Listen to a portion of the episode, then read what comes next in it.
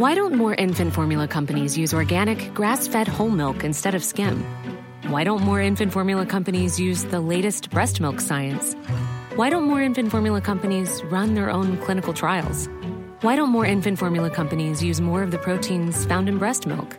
Why don't more infant formula companies have their own factories instead of outsourcing their manufacturing? We wondered the same thing. So we made ByHeart, a better formula for formula. Learn more at byheart.com. Hey, it's Ryan Reynolds, and I'm here with Keith, co star of my upcoming film, If, only in theaters, May 17th. Do you want to tell people the big news? All right, I'll do it. Sign up now and you'll get unlimited for $15 a month and six months of Paramount Plus Essential Plan on us. Mintmobile.com slash switch. Upfront payment of $45 equivalent to $15 per month. Unlimited over 40 gigabytes per month. Face lower speeds. Videos at 480p. Active Mint customers by 531.24 get six months of Paramount Plus Essential Plan. Auto renews after six months. Offer ends May 31st, 2024. Separate Paramount Plus registration required. Terms and conditions apply if rated PG. So yeah, doing this book of yours. My aim was to make a book that would try to present as well as possible the Greek cuisine in total. It's a yeah, it's a good ambition. It's a high ambition, let's say.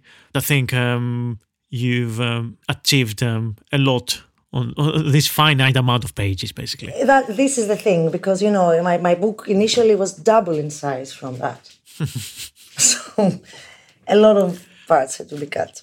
Yeah, or there's a lot of things to be said in the future. Maybe there's going to be something in the future. Maybe.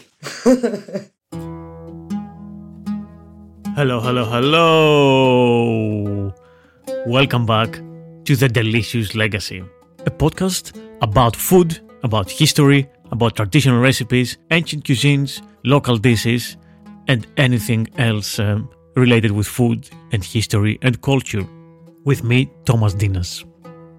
On this week's episode, I had the pleasure and the honor to speak with uh, Greek chef and author Carolina Doriti. Her brand new book, Salt of the Earth Secrets and Stories from a Greek Kitchen, is out now. And so I really wanted to talk to her about uh, her experience growing as a Greek with Greek food and, um, of course, um, growing inside the kitchen, really, with her grandparents and, and parents cooking all the time, both professionally and at home. And of course, the book um, tries to bring elements of the modern Greek cuisine, the traditional Greek cuisine, uh, how they marry together uh, and how they evolve and evolve all these years, and what it means to be Greek and cook uh, with these ingredients since uh, ancient times. If indeed these um, recipes and ingredients uh, can be traced all the way to ancient Greece. So it was a really enjoyable and interesting uh, chat, which uh, I'm glad I'm sharing with you guys, because Carolina not only has been cooking with these ingredients for all her life and professionally as such, but also she was involved with uh, documentary work with Diana Kochilas, a Greek American um, food writer, and they made documentaries um, for um, PBS, which is um, I'm going to put a link um, on the on this episode description, so you can all check it out. But before we go to the episode proper, let me remind you that um, this podcast can only exist with your generous support. So please, please, please, if you enjoy this podcast, go to Apple Podcasts, Spotify, Pocket Casts, Acasts, wherever you can, and uh, rate and review the podcast.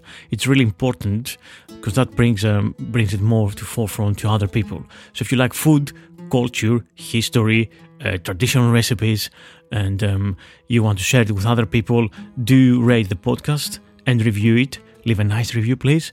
And um, on top of that, please share it with your friends and family. Just find three friends and three family members that will be interested in these subjects. And um, yeah, do share it. That um, makes the podcast going on and growing and reaching more people out there. Okay, so now let's go back to our chat with Carolina and also tell you that she's going to be in London between the 12th and 24th of November. She's going to be doing uh, some workshops in uh, Borough Market on the 17th and 18th, uh, I believe, of um, uh, November, the weekend. So if anybody's interested, um, can uh, find some more information about it. And then she's be she's going to be cooking on the 21st and 22nd of uh, November in restaurant Vori, a Greek restaurant in um, um, Holland Park, 120 Holland Park Avenue, W11 4UA. Her book, Salt of the Earth, is out now from Quadrille Publishing. And uh, now, let's go to our interview with Carolina. Carolina Doriti, welcome to the Delicious Legacy podcast. Hello. It's a great pleasure to have you here. Thank you for coming uh, to the podcast. And um, basically, thank you for your fantastic book about Greek food. can thank you, you even more. great. Um, can you tell us uh, what is it called and um, where can one find it, first of all? Um, so the book is called Salt of the Earth Secrets and Stories from a Greek Kitchen. It can be found on Amazon and on sort of everywhere. It can be found everywhere.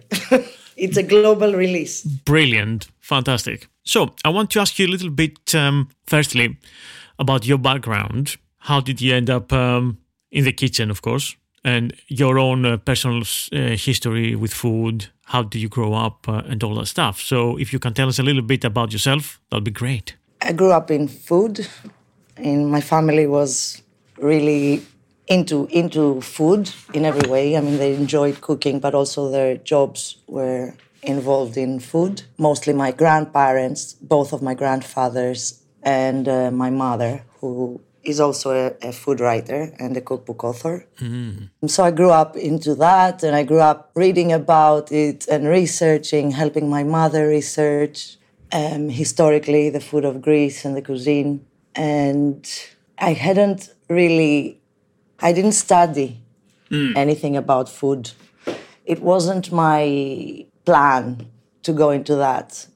Although I enjoyed cooking and I have been cooking since I was like six years old, since I, I was like 12, 13 years old, I started writing down my own recipes in books.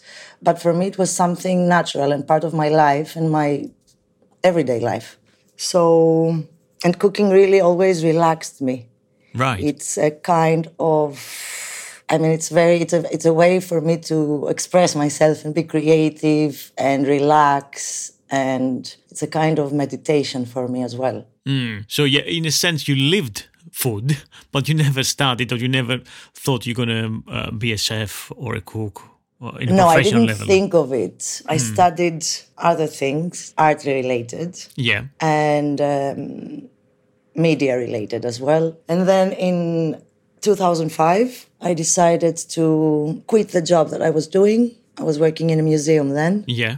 And open my own business. And basically, that's when I started cooking professionally and since then I haven't stopped.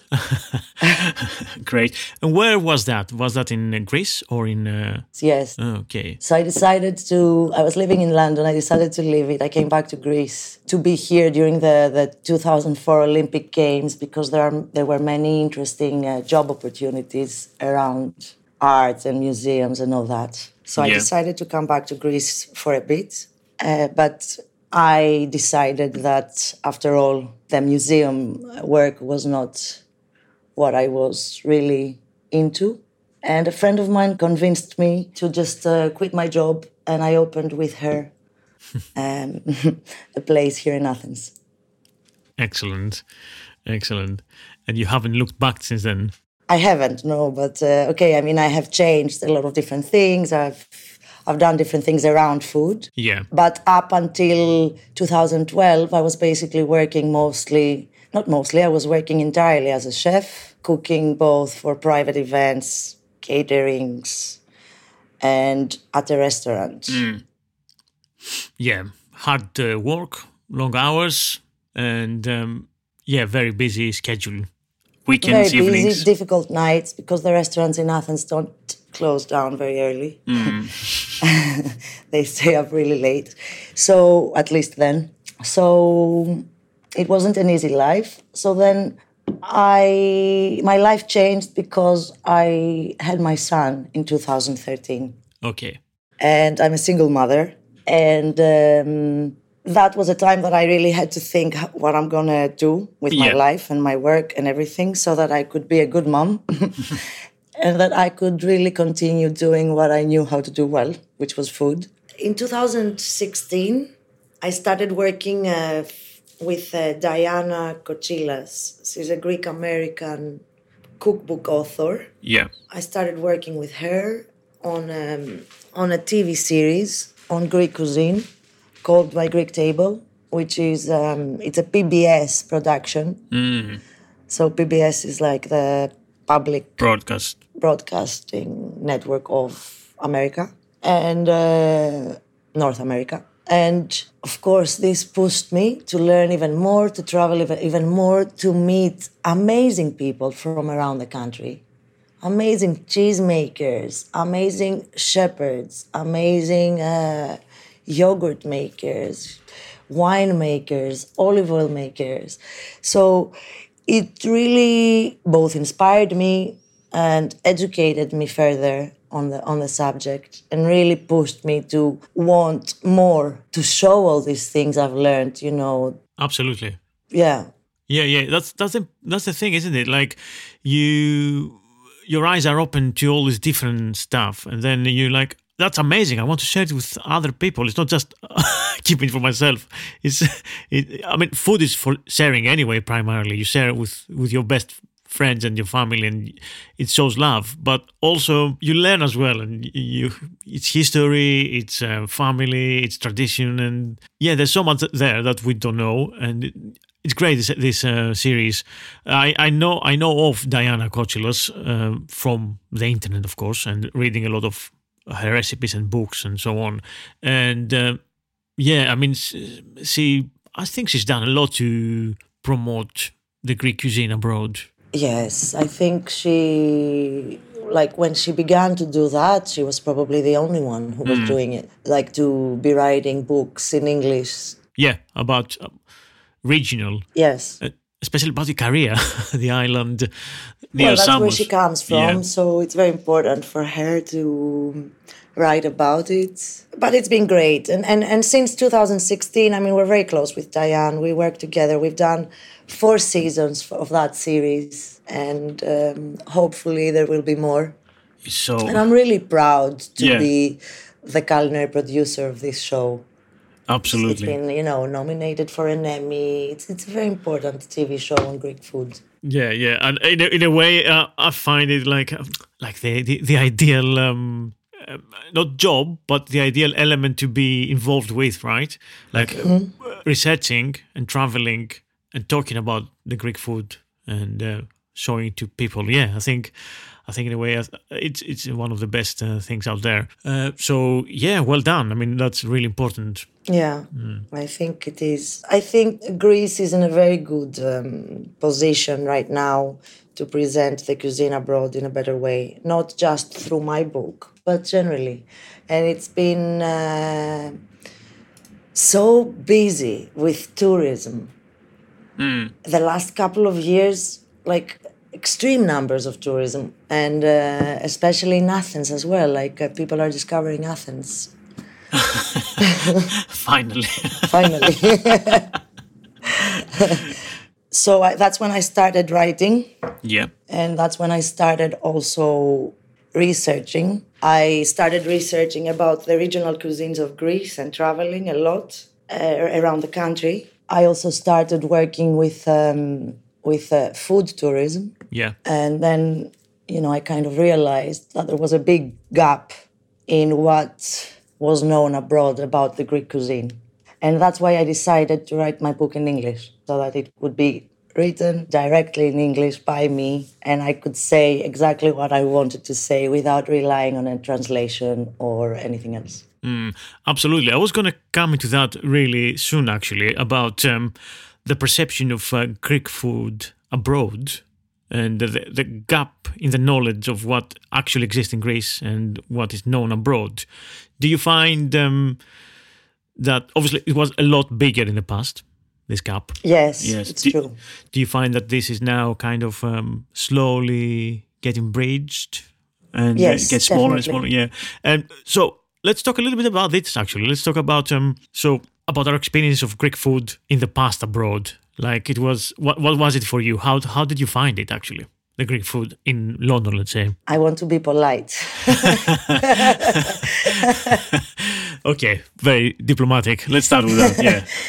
but anyway, I mean, you know, when I started, when I first realized that most places back in the 90s, because now things have changed, hmm. but back in the 90s, most places in London served lamb souvlaki and lamb gyros in a supposedly Greek place. It was very weird. I mean, I couldn't understand why would they do that since you know it doesn't exist in Greece at all. Yeah. And uh, also, I mean, England is a country that has a lot of pork and people eat pork. So I don't, I couldn't understand why you know lamb was the, Main, the yeah. yeah, the main meat on, on, on that kind of food. And Generally, like there's a perception I feel abroad of Greek cuisine as more Middle Eastern than it actually is.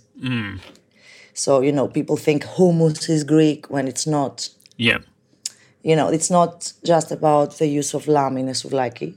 Also, you know, things have changed in the Greek cuisine a lot. Yeah. And and the products and, and Greek people are much more educated around the the the regional products and the different cuisines that you can find around Greece. Uh, it used to be very limited. And especially abroad, people thought that, you know, Greek cuisine is all about souvlaki, moussaka, and tzatziki. yeah, feta, Greek salad, and kind of that was olives, Kalamata olives, and that was uh, the end of uh, the extent of the knowledge in Greek cuisine. And that's why I decided to do a book that would really explain the evolution of the cuisine as well, like from the ancient times, because Greece has a huge history. And when a culture is so advanced, like the ancient Greek culture was, the cuisine was also advanced as well, because I th- th- these go hand in hand, you know. Mm-hmm. So I wanted to, to see what the, the ancient Greeks did. What has survived from the ancient Greek cuisine? What, like, there are things that are considered Roman when they are not Roman historically. They mm-hmm. were ancient Greek, and the Romans evolved them or Yeah. spread them out. So, like, uh, like garos, and known as garum in Latin. The guts, the fish guts, fer- yeah, fermented fish guts, uh, yeah, with salt. There are a lot of things like that, similarly. For instance, you know, the, the cheesecakes, which are very historic. So I found the roots of cheesecake in ancient Greece, back as back as 800, 700 BC. So, you know, I mean, I talk about it in my book that anthropologists have studied cheese molds that they have been unearthed in Greece. And uh, they believe they even existed before 2000 BC. Okay, that's interesting. That's something I didn't, I haven't heard before. Yeah. We're talking about like easily 4,000 years. Yeah. Yeah, really. Uh, so you, you know, I mean, I was I, I started getting very very interested in, in in finding the roots of recipes and their history and how they evolved and all that. And basically, this is what I tried to do in my book. So I decided to divide the chapters into the main ingredients that have, you know, existed in existed in the Greek cuisine for many centuries, like the olive tree, the vine, the hive, the seeds, and the grains, and how these were used wholly. What happened throughout history? You know, which grains came when? When did Greeks started growing rice and using it into their diet? Which is now, you know, I mean, Greek cuisine uses a lot of rice Yeah. today. Uh, things like that, and explain all that. Yeah, yeah, that's correct. And um, you this evolution, obviously, you can we can trace this evolution back to many many centuries, and we can see the modern Greek cuisine having their roots in the ancient culture, but also having um, borrow, borrowed a lot of elements from other influences and elements from other cuisines, techniques from other cuisines, of course, you know, because you every day you learn something new. yeah, that you can- exactly. But the nice thing is that, in general, like uh, many uh, young Greek chefs are really reviving Greek cuisine in a very nice way and with very much respect towards the ingredients primarily because Greek cuisine really relies on ingredients. It's not about being very complex or using a lot of spices or difficult techniques or things like that. It's about using good ingredients and, and kind of keeping it as simple as possible. Yeah, yeah.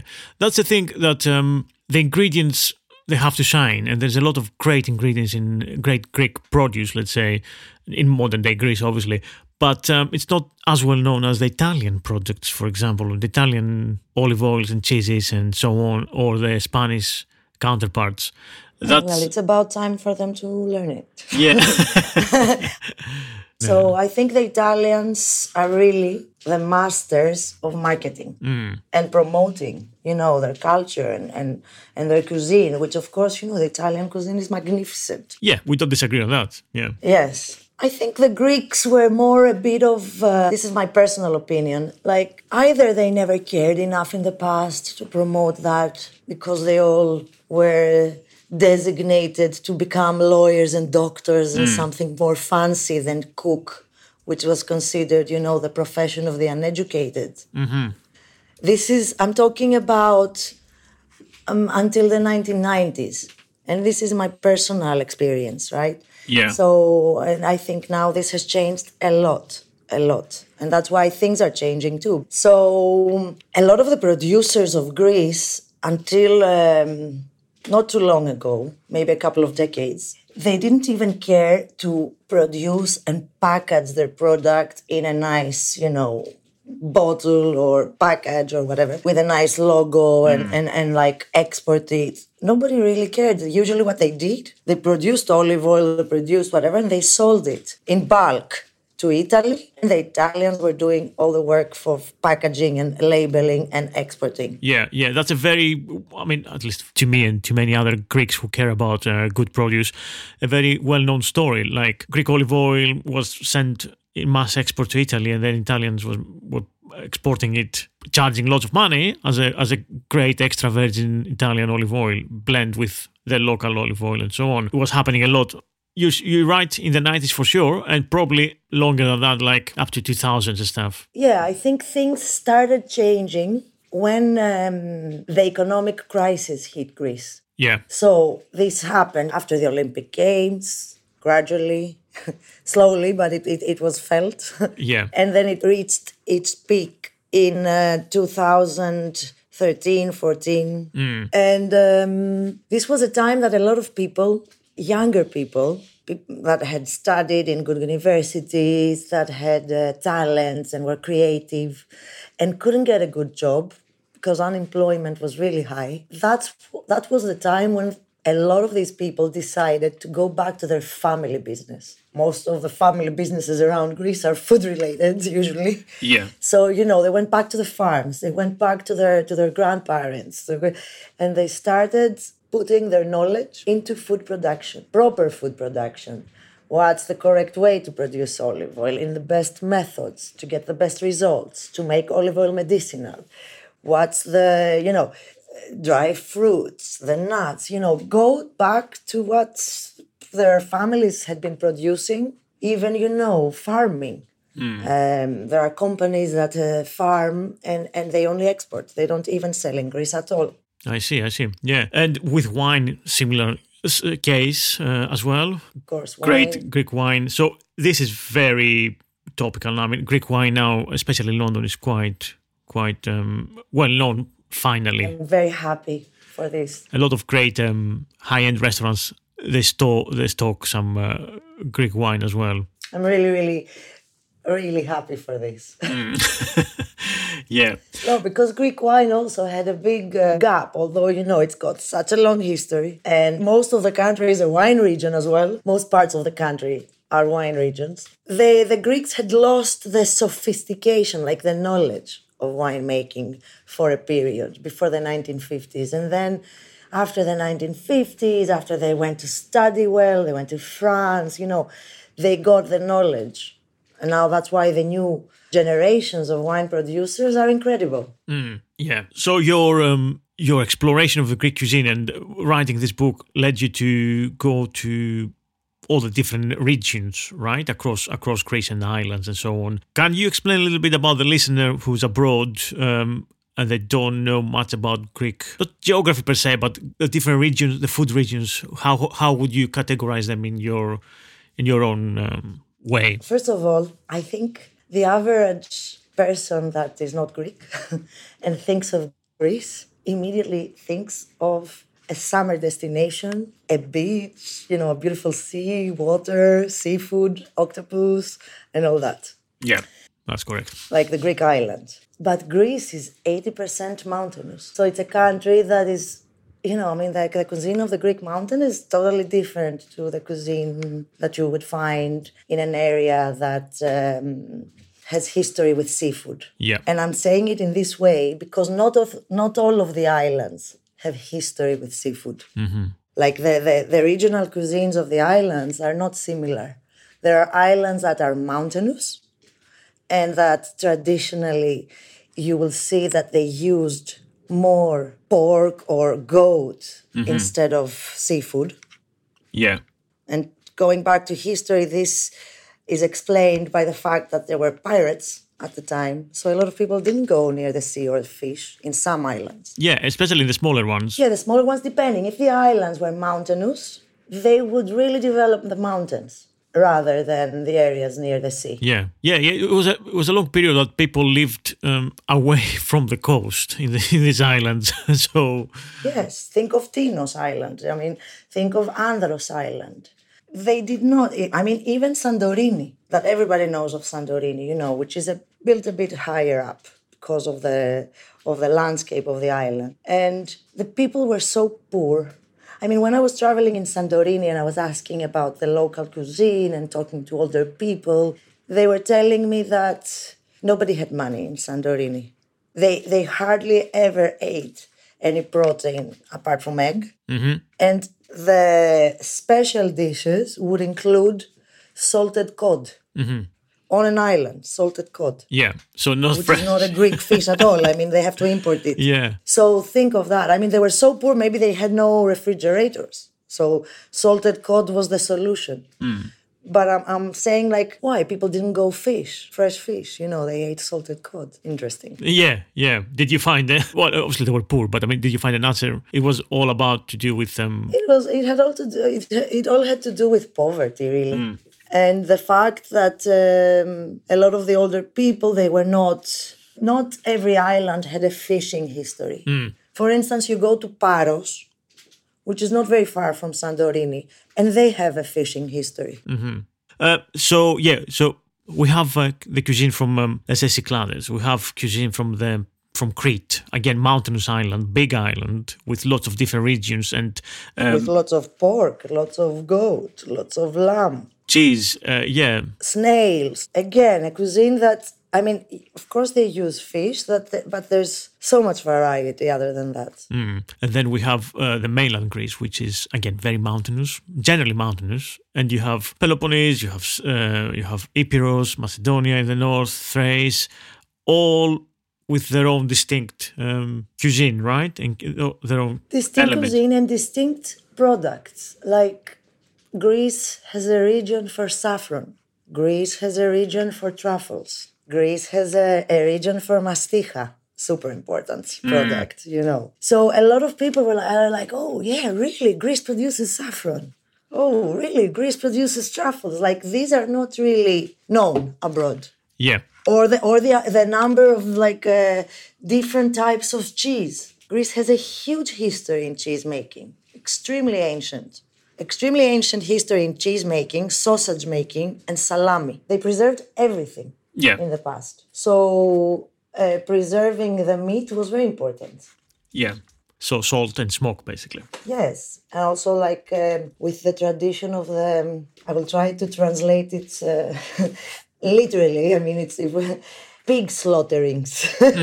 you know, this is a, a tradition that is ancient, and you can see still see it in some in some villages around Greece, where they slaughter the pig before Christmas, and they preserve all parts. Yeah. Well, in the past, this happened for Saturn, Kronos. Kronos, yeah, Kronia, exactly, yeah. So long and long um, tradition and history of uh, of preserving the meat in many different ways. I mean, people know Greece more about the yogurt. Yes, of course, it is great. The yogurt in Greece is really fantastic, fantastic yogurt. But in fact, historically, I'm sure you know that yogurt had nothing to do with the Greek history. This is one thing that came with the Ottomans, and yogurt came from Asia. Yeah, and obviously, so in your book, you are talking about these things about all the different um, cuisines of Greece, in a sense. We have all these different areas and all these different regions that produce different products and they have different dishes and different influences. And um, yeah, I think that that's an important thing to say about um, Greek food that um,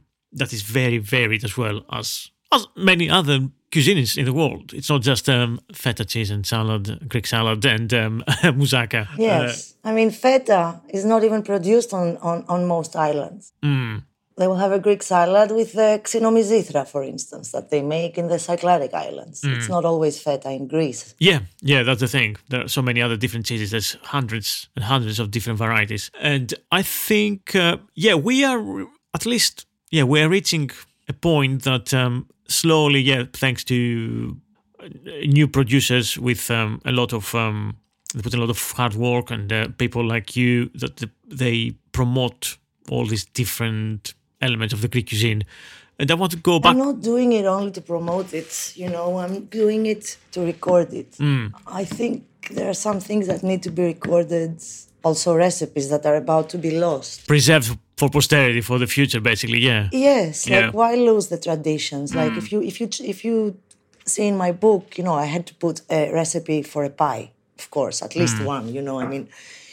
And um, i put a couple of recipes for pies. I could have put the spinach pie which is the most known uh, greek pie. But I, I decided to put a very historic pie which was a cheese pie that they made for new year's eve it's a great recipe. It's a fantastic pie to taste. But at the same time, I'm also recording a recipe that is not widely known even in Greece. So I, I, I, really believe that this is very important to, to preserve things like that. yeah as we said yeah your book um, it's uh, you you've done it in a very interesting a very different way so you talk you have olive a section it's called olive one about grain hive seed vine about grape and wines and in that you give to to the reader not only the history and the background and evolution of each of these elements and how it interplays with with the Greek cuisine, but also obviously the recipes, which is also important. And you have many traditional recipes, but you also have uh, recipes um, that you That are modern. yeah modern Ever catch yourself eating the same flavorless dinner three days in a row? Dreaming of something better? Well, HelloFresh is your guilt free dream come true, baby. It's me, Gigi Palmer. Let's wake up those taste buds with hot, juicy pecan crusted chicken or garlic butter shrimp scampi. Mm. Hello Fresh. Stop dreaming of all the delicious possibilities and dig in at HelloFresh.com. Let's get this dinner party started. Hey, it's Ryan Reynolds, and I'm here with Keith, co star of my upcoming film, If, only in theaters, May 17th. Do you want to tell people the big news? All right, I'll do it. Sign up now and you'll get unlimited for $15 a month in six months of Paramount Plus Essential Plan on us. Mintmobile.com slash switch. Upfront payment of $45 equivalent to $15 per month. Unlimited over 40 gigabytes per month. Face lower speeds. Videos at 480p. Active Mint customers by 531.24 get six months of Paramount Plus Essential Plan. Auto renews after six months. Offer ends May 31st, 2024. Separate Paramount Plus registration required. Terms and conditions apply if rated PG. Hiring for your small business? If you're not looking for professionals on LinkedIn, you're looking in the wrong place. That's like looking for your car keys in a fish tank. LinkedIn helps you hire professionals you can't find anywhere else, even those who aren't actively searching for a new job but might be open to the perfect role. In a given month, over 70% of LinkedIn users don't even visit other leading job sites. So start looking in the right place. With LinkedIn, you can hire professionals like a professional. Post your free job on linkedin.com slash achieve today. When you make decisions for your company, you look for the no-brainers. And if you have a lot of mailing to do, Stamps.com is the ultimate no-brainer. It streamlines your processes to make your business more efficient, which makes you less busy. Mail checks, invoices, legal documents, and everything you need to keep your business running with Stamps.com. Seamlessly connect with every major marketplace and shopping cart. Schedule package pickups and see your cheapest and fastest shipping options from different carriers. With rates up to 89% off USPS and UPS rates. And with the Stamps.com mobile app, you can take care of mailing and shipping wherever you are. Make the same no brainer decision as over 1 million other businesses with Stamps.com. Sign up with Code Program for a four week trial, plus free postage and a free digital scale. No long term commitments or contracts. That's stamps.com. Code Program. and yeah, it's it's it's really great. I mean, one of um, the ones um, I remember now from the top of my, from the top of my head is the one with the chicken and the feta and the olives. This is a very traditional recipe. yeah, yeah. There's a very, Varduniotico. It's from Mani, and it's not from known. the region of Mani in the Peloponnese. It's not known very much. Not even in Greece. I mean, I'm from the north. I, I never I never tasted it. Um, It's delicious. You should make it. absolutely. It's, it's for me when I was making this book because really, I mean, the number of recipes I wanted to include were like too many. and and yeah, the book would have been huge. So I had to really cut it down as much as I could.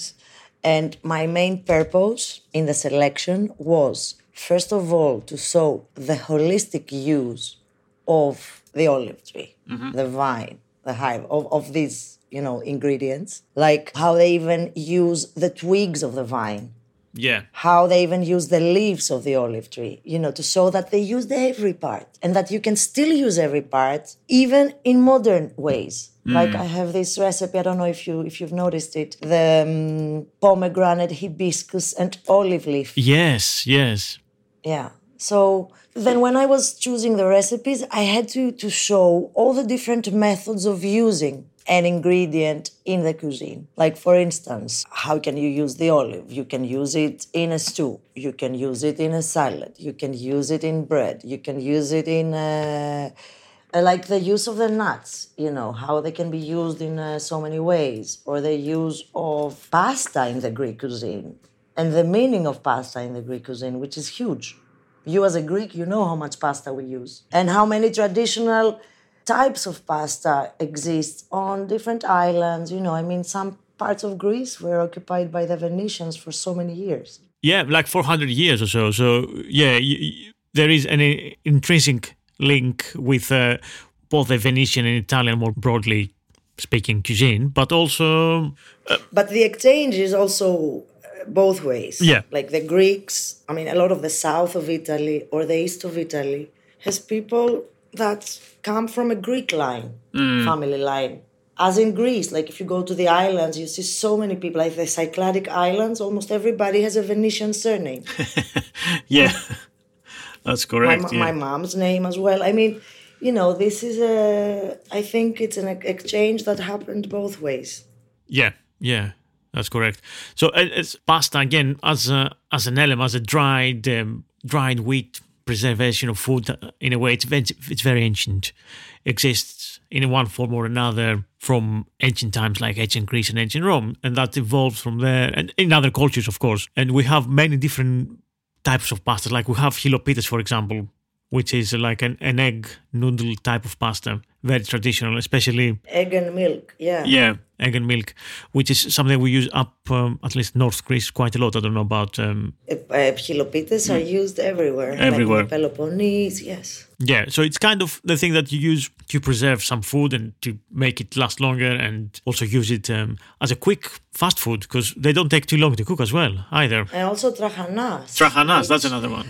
I'm really into promoting and, and, and letting people know about it in case they don't know already. Of course, tell us tell us about Of, it, of please. so many ways to use it. Tell us what is trahanas first of all, because I don't think uh, many of our listeners know it. Uh, Trahanas, they also refer to it as an ancient uh, pasta. So basically, it's a product of fermentation. It's wheat that you boil in fermented milk and you then dry it in the sun and you kind of chop it. And it's like a little um, balls in the kind of Grainy, Grainy. little. It looks a bit like bulgur in a way. Yeah. And then this commonly is used to prepare a kind of porridge, savory porridge usually. yeah. uh, with feta inside or other things. In my book, I decided to cook it as a porridge, but with a twist. Like I add, I add it in a um, tomato sauce. Yeah. Sorry, in a to- in a tomato soup. Tomato, tomato.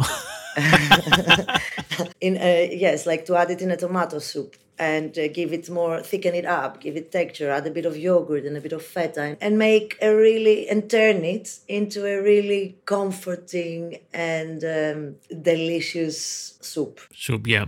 It's um Thick soup, you know, with a nice texture. yeah, yeah, and it's it's delicious. Basically, all you need is a bit of feta cheese, as you said, uh, I- and your, your twist with tomato, and it's very quick as well. It's something that you can have it in ten minutes, I would say, in a modern kitchen. And um, And it's something you can easily find in, in, in London, actually, in the Yeah. UK, abroad in general, because trahanas is not only used in the Greek cuisine, it's used in um many other cuisines, like in the Turkish cuisine. and Persian, Ira- Iranian cuisine, Persian, yeah, yes. Lebanon, yeah, you find They call it tarhana. Uh, yeah, tarhan, tarhana, yeah.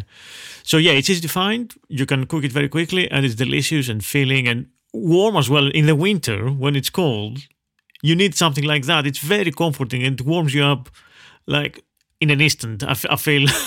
Warms you up, fills you up in a very nice way. Yeah, I think it's a great way. And, and, and surely it's because it's a product of fermentation, it's far healthier than the typical pasta we know. That's very interesting. Uh, that's a very interesting thing to to know. Yeah, and um, I yeah, I mean, I love trahanas. I'm I'm praising it all the time wherever I can, and I've converted my English wife to to love it. Uh, she, she loves. Yeah, she asks for the Greek soup. she call it the Greek soup. Can we have some? Oh, please, you must make her my, my recipe. I will, will, yeah, yeah. That, that- that's on my to-do list uh, very soon. I didn't used to like tra- trahanas as a kid. I used to hate it. I think it was the smell, like that fermented smell of the milk and stuff, that made me feel that it was horrible. And then, It's also the ways of cooking it, I think.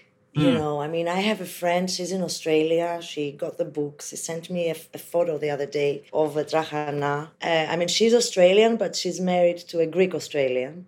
Yeah. she knew about trahana and she hated it. right, And she sent me this message and she's like, Oh my God, I made your trahana recipe and it's incredible. I never believed I would ever like it. It's amazing. And I'm going to make it all the time. brilliant. it's very rewarding to get messages like that. Yeah, yeah, exactly. All right. So, talking about uh, recipes from your book and Greek recipes that, again, they're not very known. We just said about trahanas and how you eat it. Another thing very important for me and not well known is kakavia, the fisherman's soup. Yes, and very historic.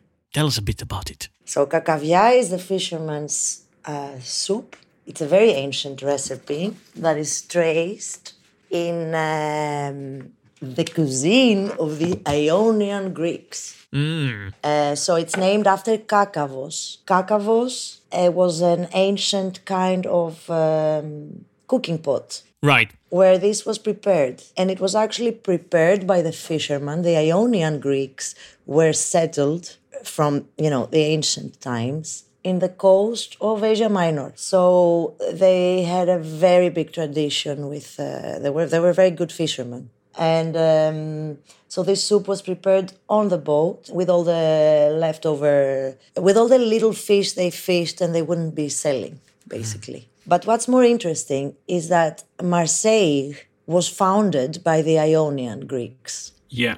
in the ancient times. Phocaeans, I believe it was. Yes, actually it was. And, uh, and, and it is believed that this soup is the predecessor of bouillabaisse. Exactly. We have a link here with the French bouillabaisse, ancient Greece and kakavia. Yes, but I have talked to people in Marseille. You know, so when I was doing all my research, I tried to talk with people, people in Izmir, Turkey, people in Marseille, people in different parts. So yeah, so he, he- that's historically that's the trace the trace of uh, kakavia soup. Um, and today and today's recipe, what does it include? What's the main things of uh, kakavia? Well, it's exactly the same idea. It's made on the boat.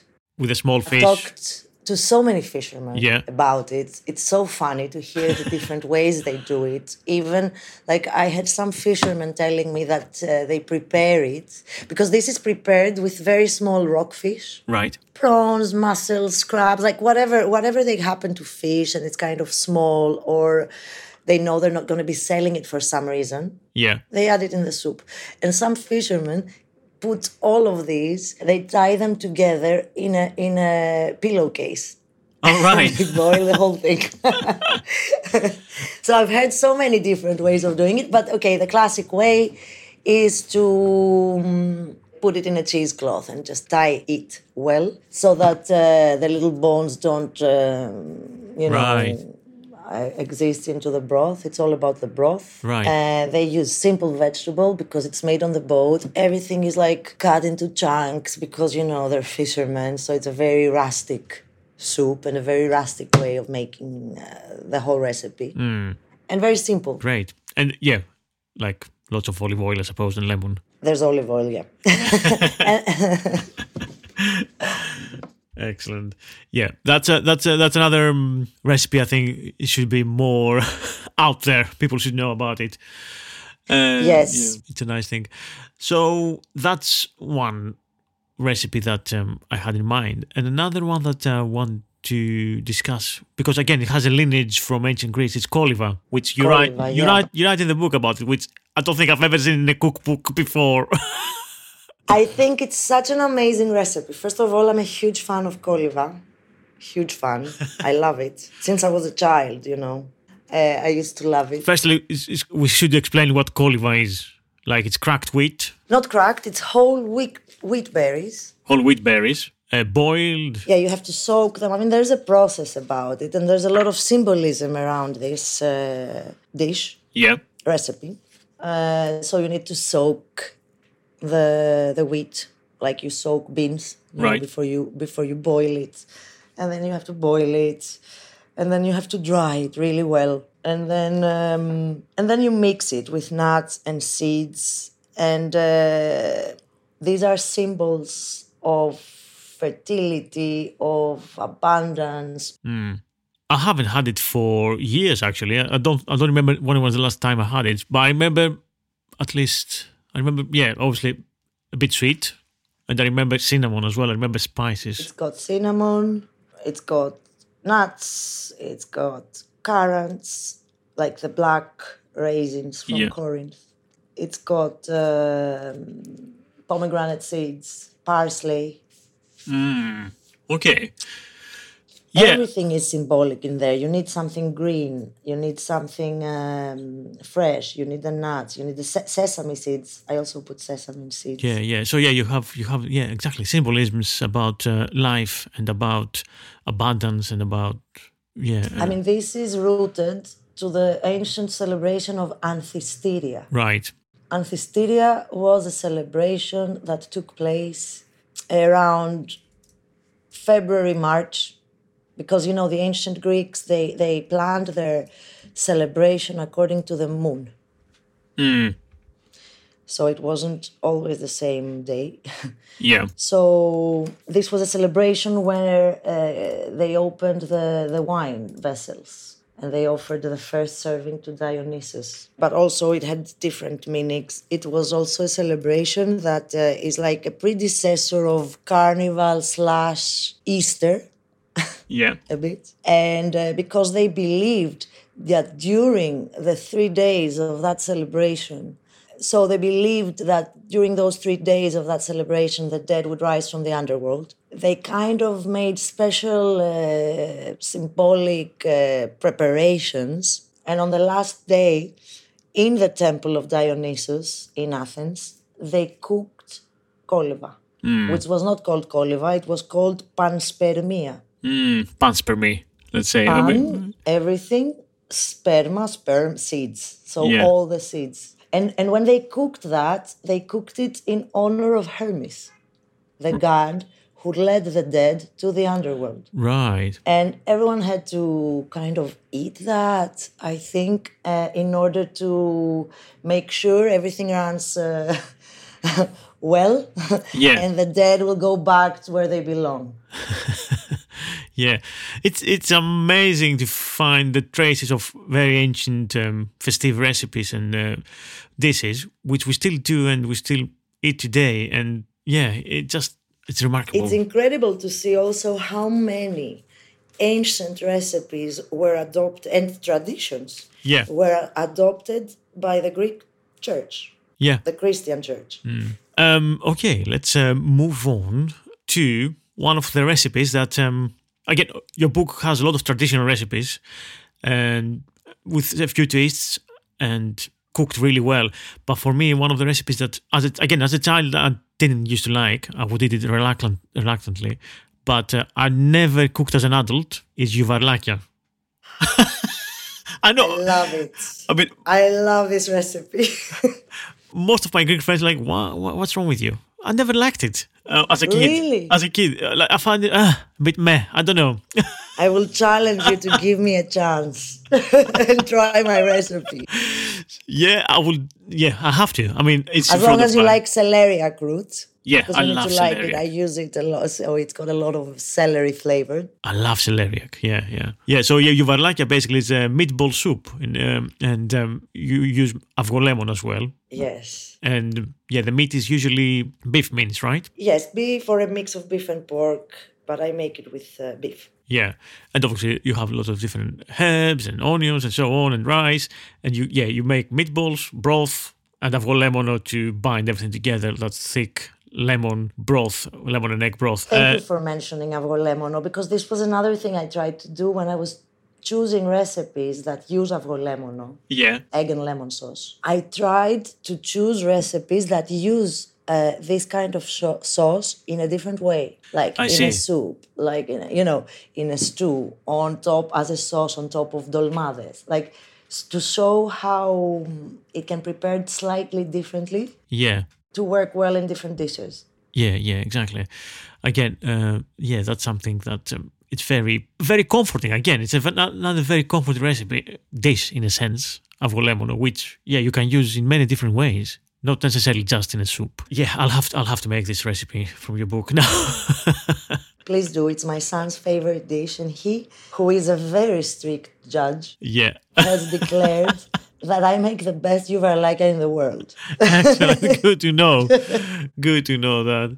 Other ingredients of the Greek um, of the Greek uh, table that you mentioned, um, tsipuro, the, the, the alcoholic drink made from distillation of uh, grapes. After you make wine, obviously, the, so what's left, the the, the grapes, tsipura. That's another very Greek thing which uh, people abroad don't know about. and extremely popular. Mm. Tsipuro is very popular in Greece. Extremely popular. Yeah. I mean, everybody, it's like the Greek tequila. I like that the Greek tequila. Yes. I really, I really talk about. I mean, I really describe it like this often, because you know, also, Tsipuro comes in uh, its young version, which is clear, yeah. and, and the aged version, which is kind of amber colored. Yeah, the the aged version. I think it's a relatively new thing, right? Relatively, yes. So they age it in oak barrel. It's it's similar to brandy. Yeah, yeah. It has. Yeah, traditionally, it's not what my grandfathers would do, but yeah, it's another another nice Greek It has product. become a very sophisticated drink Mm. over the last years, Tsipuro. I mean, they make it from uh, single varieties of grapes, so it can be, it can taste totally different and with different aromas. And then, of course, they age it. And depend, they age it in an oak barrel, hence the color. yeah, And depending on how many years they age it, it can be very strong. yeah, exactly. and yeah, uh, the the not aged one, the one we most people drink in the in the Tsipuradico, it's something that um, accompanies uh, me- meze, small Yeah, dishes. it's a, it's a, it's a drink for food. Yeah, and there's many many uh, different um, measures that you can combine it with. Yes, it's a very broad. Um, it's got a nice broad uh, list of foods that taste very good with it. Yeah, and um, also you can use it as an ingredient in your food. Like I think you're mentioning Yeah. uh, in the um, prawn saganaki, um, if I'm not mistaken, or you're using ouzo there. Nike, I'm using ouzo, but I'm using a lot. A lot of the times when I make things tsipuro, also a lot of old recipes use it in even cookies. Ah, yes, So yes, there are many ways to use tsipuro. Or tsikoudia in Crete, because they call it tsikoudia. yeah, yeah. In Crete, it's chikoudia. In uh, like where we where uh, from the north, it's chipuro. And Turkey, Turkish have it. They call it raki. Well, it's the it's the Arab drink, the arak, Yeah. that also the Turks got, also Northern Africa got. But it's a, it- originally, historically, it's an Arab drink, and it's made with uh, um, a grape distill that they put fennel inside. Yeah. Exactly that. Exactly that. So a lot of people, sorry for interrupting. No, no, no. But a lot of people confuse this drink, the arak, and the different versions, the raki that you can find in Turkey or uh, Egypt or Lebanon. They confuse it with uh, ouzo Yes. because of uh, the fact that uh, they taste Honesty. like aniseed. Yeah. Yes, And if you put water uh, or ice, then it will become um, milky. milky. Yeah. Yeah, this is a reaction of the aniseed with the water, but it doesn't have to do. I mean, ouzo is not. It's another drink. Yeah. Totally different. Exactly. Ouzo, ouzo is like pastis in a way, kind of like the. Yeah, I mean, it tastes similar to pastis or it's like sambuca, but sambuca is sweeter. But in fact, ouzo, the closest drink to, in, in the way it's produced to ouzo is gin. Ah, okay. So, you know, you use a neutral base of a distilled drink, which is usually grain based, like barley. And then you use, you know, it's each ouzo producer has its own, his own, you know, like secret, secret uh, blend of, uh, of, uh, of spices and herbs that uh, that they use to make ouzo. So it's Yeah. like a secret, top secret recipe, you know. Yeah, yeah. But but there are two two distillations. First distillation, you put all the strong spices. Second distillation, you put all the milder spices or the herbs. Ah, okay, yeah, yeah. So, So it's closer to gin. yeah, yeah, yeah, yeah, yeah. I should remember these things because uh, my best man, my best friend from school, and my best man on my wedding, Stathis Georgiadis, wrote a book about Ouzo. Really? Yeah, Uh, so he knows much more than I do then. like a, a massive uh, book, a tome, 500 pages big about Ouzo. Yeah, yeah, yeah. I hope you can find it nowadays. Uh, I think it was released around 2007 in Greece. Uh, so Stathis Georgiadis, and it's called Ouzo. Magnificent book. If you can't find it, you come in London. I think I've got a spare copy. I will be in London in early November for a while. I'm going to stay a bit because I'm planning to do some things then. Great. So uh, yeah, I hope I see you face to face, and uh, hopefully we will find out more about your um, exciting trip in London and what what's what's been what are you planning. But yeah, that's for another time, I suppose.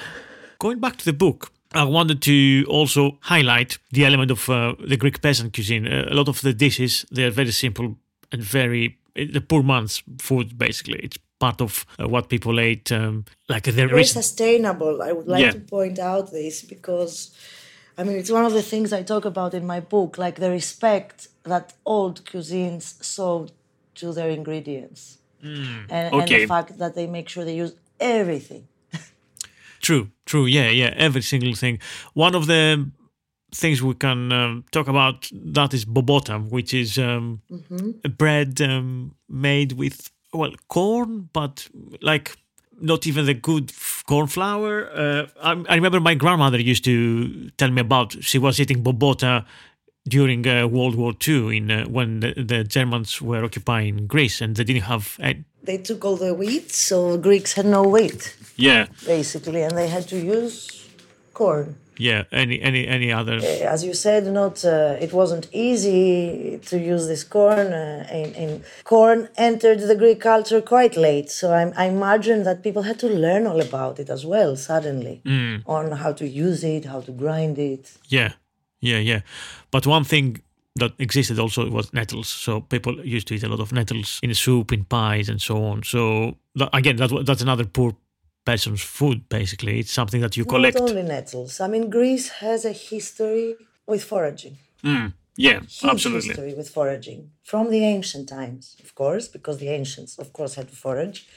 But this uh, uh, knowledge of, I mean, I forage a lot, Uh huh. Okay. And I would like to do something with foraging at some point, like a workshop. Mm-mm. Because you know, it really can happen anywhere. People tell me, "Oh no, it's not going to be easy in London." Of course, it is. you can forage in the center of London in a park. Uh, but here it's a it's a tradition that it's passed on. If if you're, I mean, my mother taught me how to forage when I was a child. My son is ten; he knows how to forage. Not everything, but he knows. Yeah, where do you forage? I forage in uh, Imitos. So yeah, in the mountain in Attica. And yeah. um, yes, it, like these are mountains around Athens. Mm-hmm, I forage in. Uh, there's a park called Syngrou Park. You know, right. Tima Syngrou. Yeah, yeah, yeah, The yeah. Syngrou Estate. This is a great place to forage wild asparagus. Mm, yeah, nice. Very, very beautiful concentrated asparagus taste and very, very nice ingredient. And then, of course, you know, you I forage when I go to islands. I forage. Mm. When I travel, I forage. If I have the time, I try to forage. Excellent. What are you? F- I mean, if if you had to choose one recipe from the book that represents you and Greece, what would be? What what what one recipe you would say? This is it. oh my God, this is a very difficult question. I know. almost silly as well, but it's it's fun. It's a fun question. It's a very difficult question. And also, I'm a huge lover of avgolemono, which makes me really. ah, it tears my heart not to say an avgolemono recipe. but I think I have to go for the with um, I have to say the yemista, the stuffed vegetables, um, the, the vegetables that are stuffed with rice and chopped herbs and baked in the oven. I think the smell of this food, uh, the way I make it, because I make it with lots of different vegetables mixed together in the same pan, and uh, I use lots of herbs, as I usually use in most of my recipes. uh, I think this dish smells of Greece. Great, fantastic, very good answer. Because I, I I think yemista you can yeah the smell the aroma that comes when you cooking this dish it's just Greece Yeah, peppers tomatoes herbs the mint, the parsley, Yeah. the, the tomatoes that are cooked and they smell sweet. Yeah, yeah. that's that's the correct answer. Excellent, Carolina. Thank you so much for coming to the podcast. Thank you for talking to us about uh, your book and uh, Greek food in uh, more detail. And um, I hope um, we'll see you in London soon. And um, yeah, I'll keep my listeners um, tuned of any future events that you will do here in London. Great, thank you very much. Thank you for having me. It's been uh, really great for me to talk about Greek cuisine that, with somebody that really knows it as well. So thank you very much. You're welcome. Thanks for listening. I've been Thomas Ntinas, and this was the Delicious Legacy Podcast.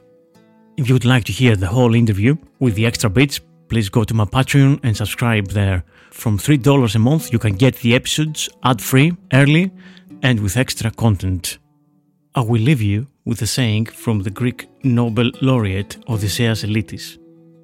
If you decompose Greece, in the end, you will be left with an olive tree, a vine, and a boat, which means with as much you can remake her.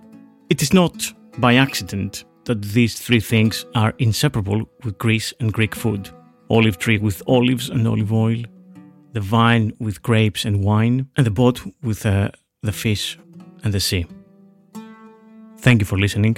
I've been Thomas Ntinas, and this was the Delicious Legacy Podcast. See you soon.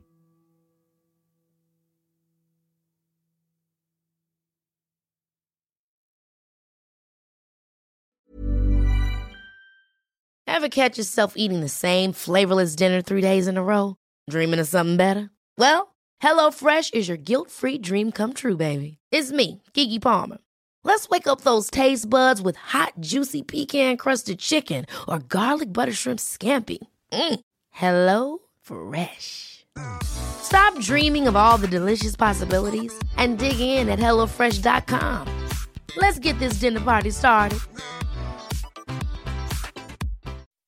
When you make decisions for your company, you look for the no brainers. If you have a lot of mailing to do, stamps.com is the ultimate no brainer. Use the stamps.com mobile app to mail everything you need to keep your business running with up to 89% off USPS and UPS. Make the same no brainer decision as over 1 million other businesses with stamps.com. Use code PROGRAM for a special offer. That's stamps.com code program.